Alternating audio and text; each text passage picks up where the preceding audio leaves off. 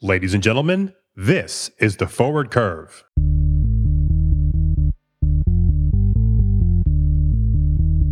Hello and welcome to the Forward Curve, the weekly podcast covering the commodity markets and the global economy.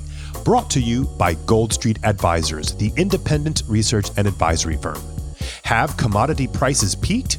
That's the topic of discussion in today's episode. I'm Christian Klavedetcher, and joining me is our chief analyst, Robin Barr. Hello, Robin. Welcome back. Thanks, Christian. As regular listeners of our podcast will agree, there have been some staggering price increases in the commodity space since the lows were reached amid a pandemic inspired sell off in March 2020. The 12 month price change has been explosive. For example, with iron ore prices up 108%, copper 56%, aluminum 60%, tin 95%, and lithium a whopping 162%. These staggering gains beg the question Have we seen the peak in metal prices? The short answer is yes. Okay, so how about the long answer, Robin? So, as the second quarter ends and the third quarter is underway, um, this is associated with the slower summer months um, and a typical dip in industrial activity. And therefore, the peak in metal prices is likely past for this year. Credit growth and infrastructure spending in China has peaked, and economic growth is slowing, while central banks are talking about slowly tightening monetary policy and looking to reduce liquidity in financial markets on heightened inflation fears. Metals demand growth in particular is slowing as supply constraints ease. And in the offing, the possibility of higher taxes is another potential dampener. That all makes sense. So, uh, what are our friends in China doing? Indeed, a very important uh, question. We all know that China consumes over half the world's uh, commodities, particularly metals, and it wants to to talk down these high metal prices that we opened up with.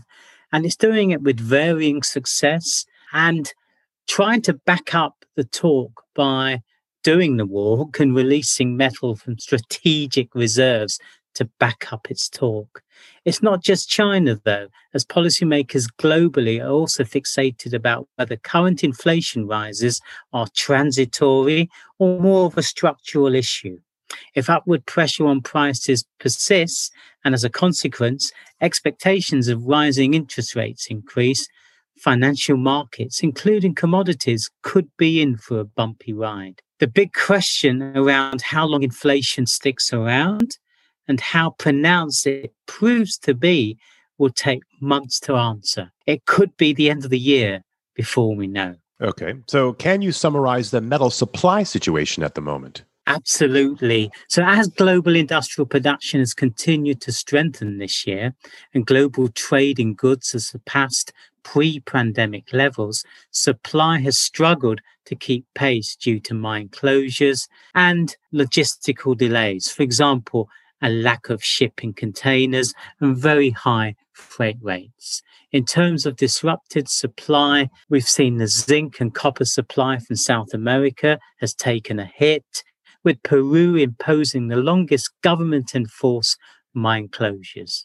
These closures have caused a small and temporary impact on short term supply, but have had a bigger impact on longer term supply. Why is this? Well, project pipelines have been hit by challenging financing conditions, and difficulties in accessing and working at mine sites have also delayed project development. Understood. And so, how about the demand side of the equation? The exceedingly high levels of metal consumption in China means that demand growth in the rest of the world would be unlikely to fully compensate for a China slowdown.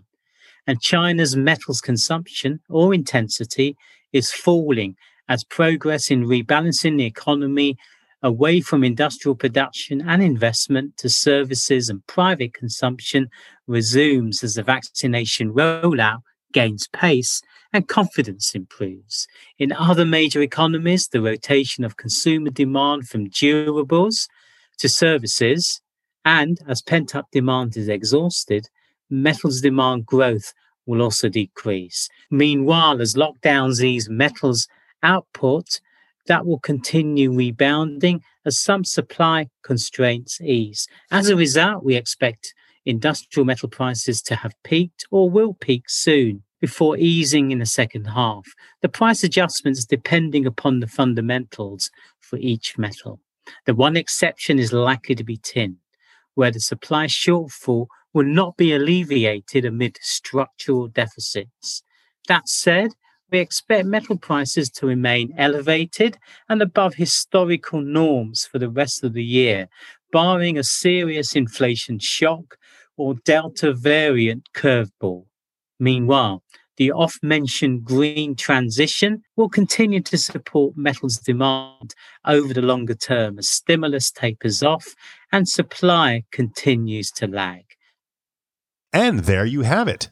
I'm sure many will welcome news of prices coming off the boil, though surely metal producers, their employees, and their shareholders remain reasonably optimistic about their prospects for the future. I want to thank Robin for joining me today, and I also want to thank you for joining us. Please be sure to subscribe to The Forward Curve on your favorite podcast platform. I'm Christian Klavedetcher, and on behalf of the Gold Street Advisors team, I thank you for listening. And remember to always keep an eye and ear on the forward curve.